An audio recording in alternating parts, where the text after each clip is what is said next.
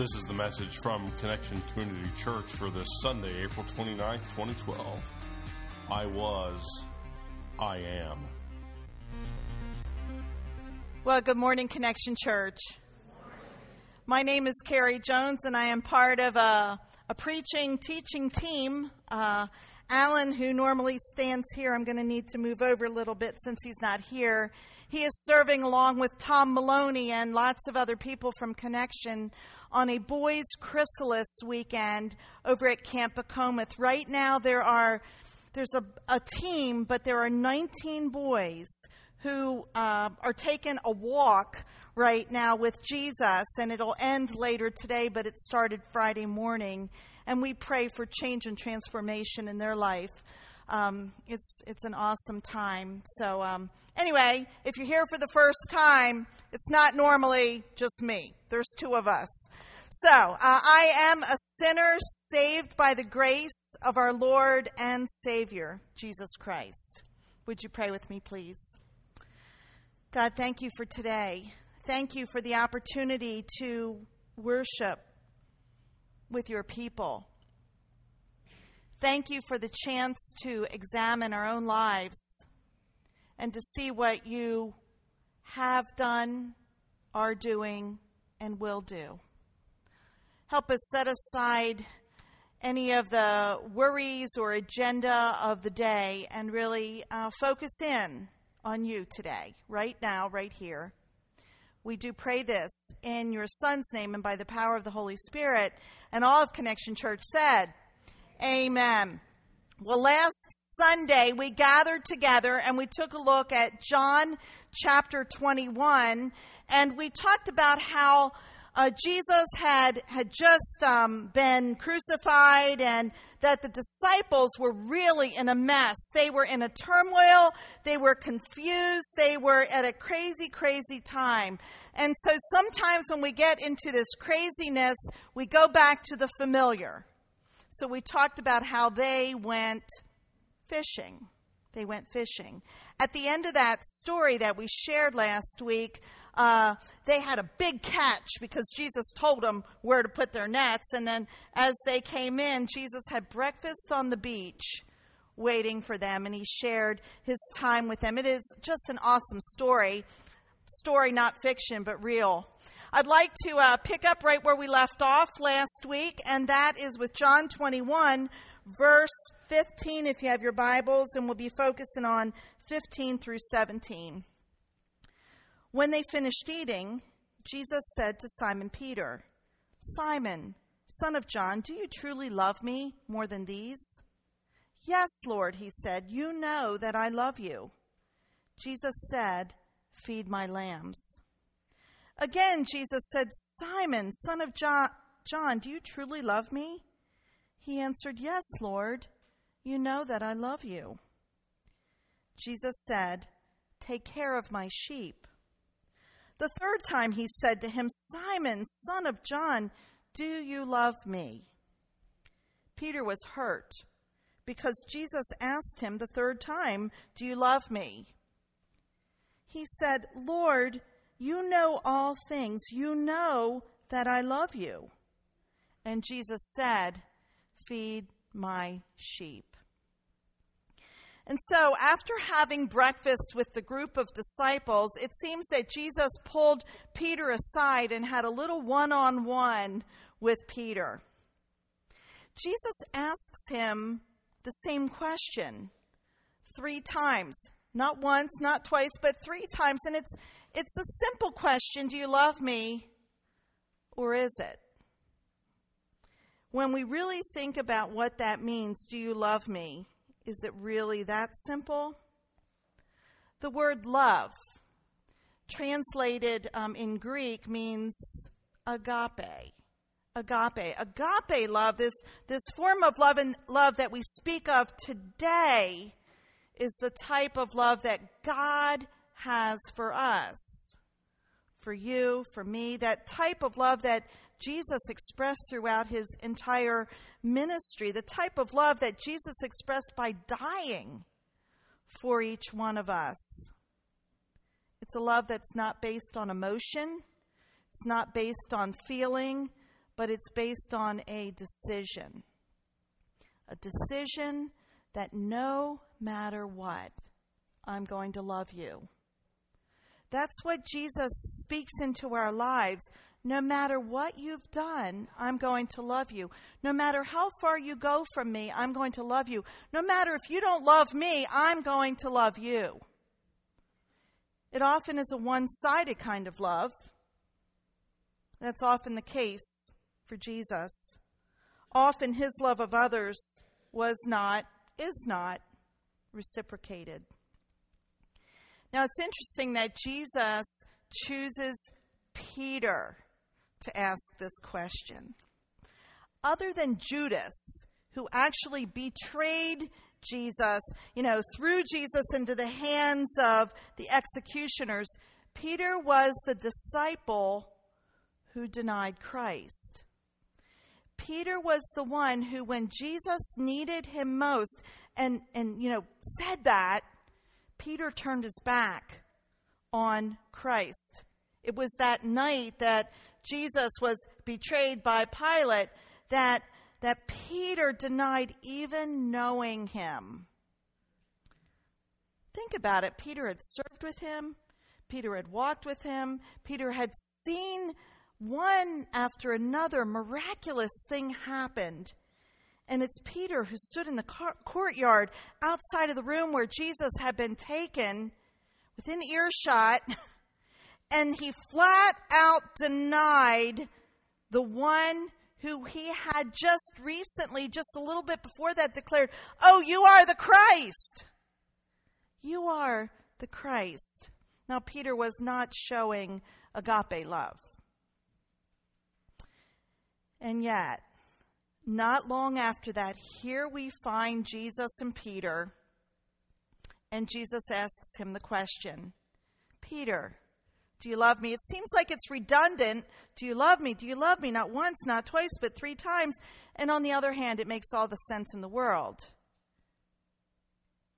Jesus asked him three times. It seems that Peter denied him three times. And so when Jesus says, Peter, do you love me? He gets the same answer Yes, Lord, you know I love you. Now, Peter's actions previously did not really indicate that. And yet, he says, You know, Jesus, you know that I love you. So each time Jesus asks this question, he gives Peter a directive feed my sheep, feed my lambs. He gives them an action step take care of my sheep. He gives him something to do to demonstrate his love. Feed my sheep. He's saying, Peter, just don't say it, do it. Don't just say it, but put your words into action. Make it happen for me. For me this is a glorious passage because what we have here is basically Jesus handing over the keys of the kingdom to Peter. To Peter, the one who had denied that impetuous Peter that we talk about so much, he's giving Peter the directive to continue the work that Jesus started. Feed my lambs, take care of my sheep, feed my sheep. He's putting the future of his people, of Jesus' people, in the hands of Peter. Now, talk about incredible change and transformation. Here we have it where Peter, you know, was this way, and now he's, you know, Jesus sees something in Peter that Peter didn't see in himself. Jesus sees something in you that we don't see in ourselves. Well, let's fast forward just a little bit. We have, um, let's see, we're in the book of John, and the next book in the Bible is Acts. A C T S. Now, Acts is um, the accounting of the acts of the followers of Jesus, the acts of the apostles. And we find in chapter 2 this great scene where Peter is in the middle of a crowd. Like there's a, a really, really big crowd of people, and Peter is sharing the good news of Jesus Christ to anyone who will listen that day. He was bold. He was sure as he shared about the, the good news of Jesus Christ. He was preaching salvation that day. And it says, scripture says that like 3,000 people accepted the Lord, accepted the message, and were baptized. Now that's some serious sheep feeding. Wouldn't you say? Absolutely. It's an incredible I was, I am story. And it all revolves around Jesus. For Peter, he was the one who denied Christ. And then he is the one who fearlessly preaches, not caring about his life anymore, preaches about Christ. I was, I am. There are lots of stories in the Bible, the I was, I am stories. For instance, how about Zacchaeus? Was a wee little man, and a wee little man was he? Zacchaeus. I can't say his name without singing that song. He was a chief tax collector and he got rich from cheating people out of out of their money. And after meeting Jesus, he was different. He gave half of his possessions to the poor, and he returned fourfold the amount of money that he had taken, that he had cheated people out of. I was driven by money. I am generous. Or how about a man that they call, that is called Legion? He's named that because of the legion of demons that were inside of him. And this guy named Legion, he used to hang out in graveyards. He was, he was really crazy. He was deranged. Who wouldn't be with demons inside?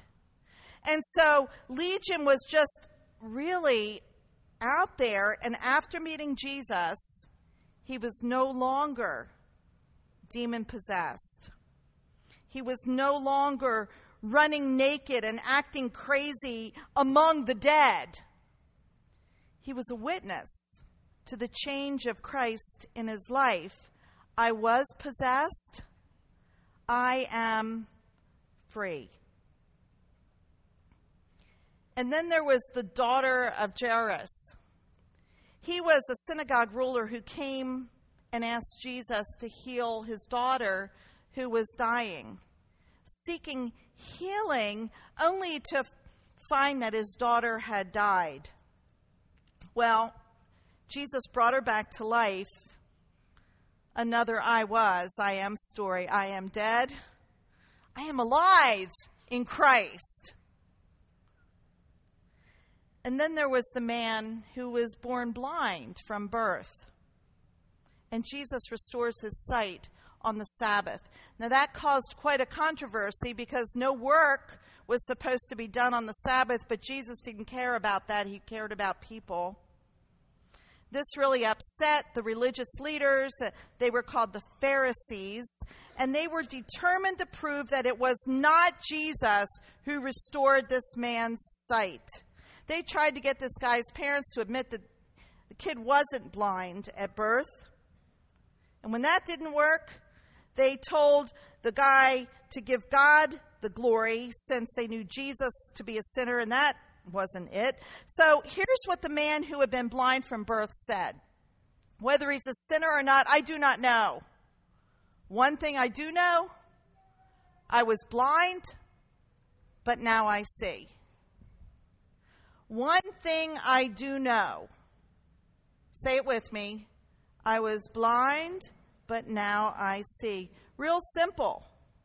I was, I am. I was blind, now I see. Story after story after story we have in Scripture of lives that have been changed and transformed when Jesus shows up and, and people allow Christ into their bones, into their heart, into their very lives.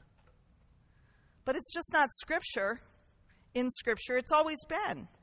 It was, it is, and it will be. Because that's what happens when we encounter the living God. That's what happens to us when we allow Christ to be a part of our lives. We cannot be the same person we were when we come in contact with Christ because we become a new creation. Jesus loves us so much that he comes into our lives, but he's not, he doesn't just leave us there, he takes us here. I was, I am. Transformation. Alan and I have stood up here now for 10 years and shared stories in our lives, instances in our lives where we've been touched by the one true God and and we're changed. I'm not going to share any specific story, but I can tell you that I was grief stricken. I am comforted. I was humiliated. I am humbled. I was bitter. I can love. I was worried. I am trying and working on trust.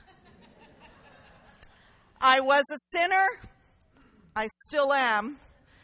But I am saved by the grace of our Lord and Savior Jesus Christ. And so are you when you claim Him as your Lord and Savior. You know, we get together each week and we see uh, some some similar faces in and out, especially if you sit in the same places, or or maybe you see new faces, but we don't really know each other, really know each other. But you have transformation stories. We've heard them. We know it. This place called Connection Community Church is filled with people who have been transformed by the love of Jesus, where their lives are completely turned around, not the same anymore. Those who have great stories to tell. And so we're going to take a few minutes right now as, as they gather to share their witness, their testimony, their I was, I am story to encourage us, to touch us, to show us that Jesus is alive, Jesus is here, Jesus changes our lives. I'd like to say a prayer right now as, as everyone uh, gets situated. Almighty God, thank you for those who are willing to be vulnerable, those who are willing to share what you've done in their lives in a very powerful way. Thank you that people have the courage to take off their masks and be real. Lord, you just want us to be real with you and real with one another, and that's how we grow as a community of faith. So we thank you for the folks who are willing to share today. We offer this up to you in Jesus' name. Amen.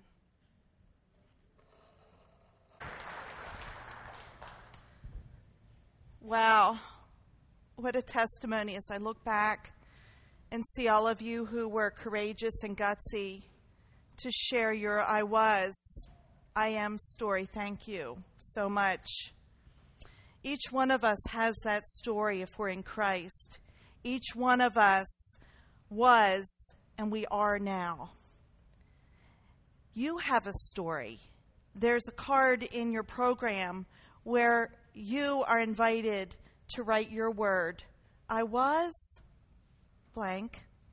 I am blank. And then, as an encouragement to one another, there's a board in the back um, in the lobby where you can pin that I was, I am. See, when Christ comes in us, when we accept Christ as our Lord and Savior, there's a scripture that, that we claim that's part of our DNA. It's 2 Corinthians 5:17. Say it with me. Therefore, if anyone is in Christ, they are a new creation. The old has gone, the new has come. That's what you saw here today. And that is or could be your story. For those of you who love Jesus and claim him as your Lord and Savior, we're so glad about that. But don't hold it in because the directive is to feed my sheep, feed my lambs. And so we need to tell, we need to be witnesses to others out there in the world. And if you don't know Christ today, you've seen. We didn't make this stuff up. We've seen, you've seen transformation in lives. There's a story that goes with every one of those words. And we would encourage you to claim Christ, to make him your Lord and Savior. How do you do that? Well, I need to do it every single day. And, um, and we're saved by grace, but we can say a prayer that, that is something like this. And, and if you're comfortable, everybody here is invited to say this with me Dear Lord Jesus, I know that I am a sinner and need your forgiveness. I believe that you died for my sins. I want to turn from my sins. I now invite you to come into my heart and life. I want to trust and follow you as Lord and Savior. In Jesus' name, amen. If you've said that possibly for the very first time today, I would encourage you to go back and talk to Pastor Lori about that because there's a lot of stuff that goes with us with that. But it's your it's your birthday, it's your spiritual birthday. If that is what you've said and you take it into your heart for the very first time, we hope nobody here leaves without knowing the love of Jesus because he loves us so much that He wants to transform all of our wases into M's. He gave His very life for that. So, during this last song, as we sing, you're invited to pray from your seats, pray up on the steps, think about your words I was, I am. Write it down and pin it to the board as you leave. Would you pray with me, please? Almighty God, thank you for today. A day where we've felt you move, a day where we've seen how you've changed lives in big, radical ways. Thank you for the courage of those who were willing to, to make a sign and to stand up before your people, Lord. We're part of, of the story as well, God. Help us see how much you love us. Help us experience that and make a decision, not based on emotion or feeling, but make a decision for you today. God, we all have all these old tapes that run in our heads that tell us all kinds of lies. But your voice of truth speaks love into us. We pray that we'll hear your voice of truth. Pray this in the name of Jesus and by the power of the Holy Spirit. And all of Connection Church said,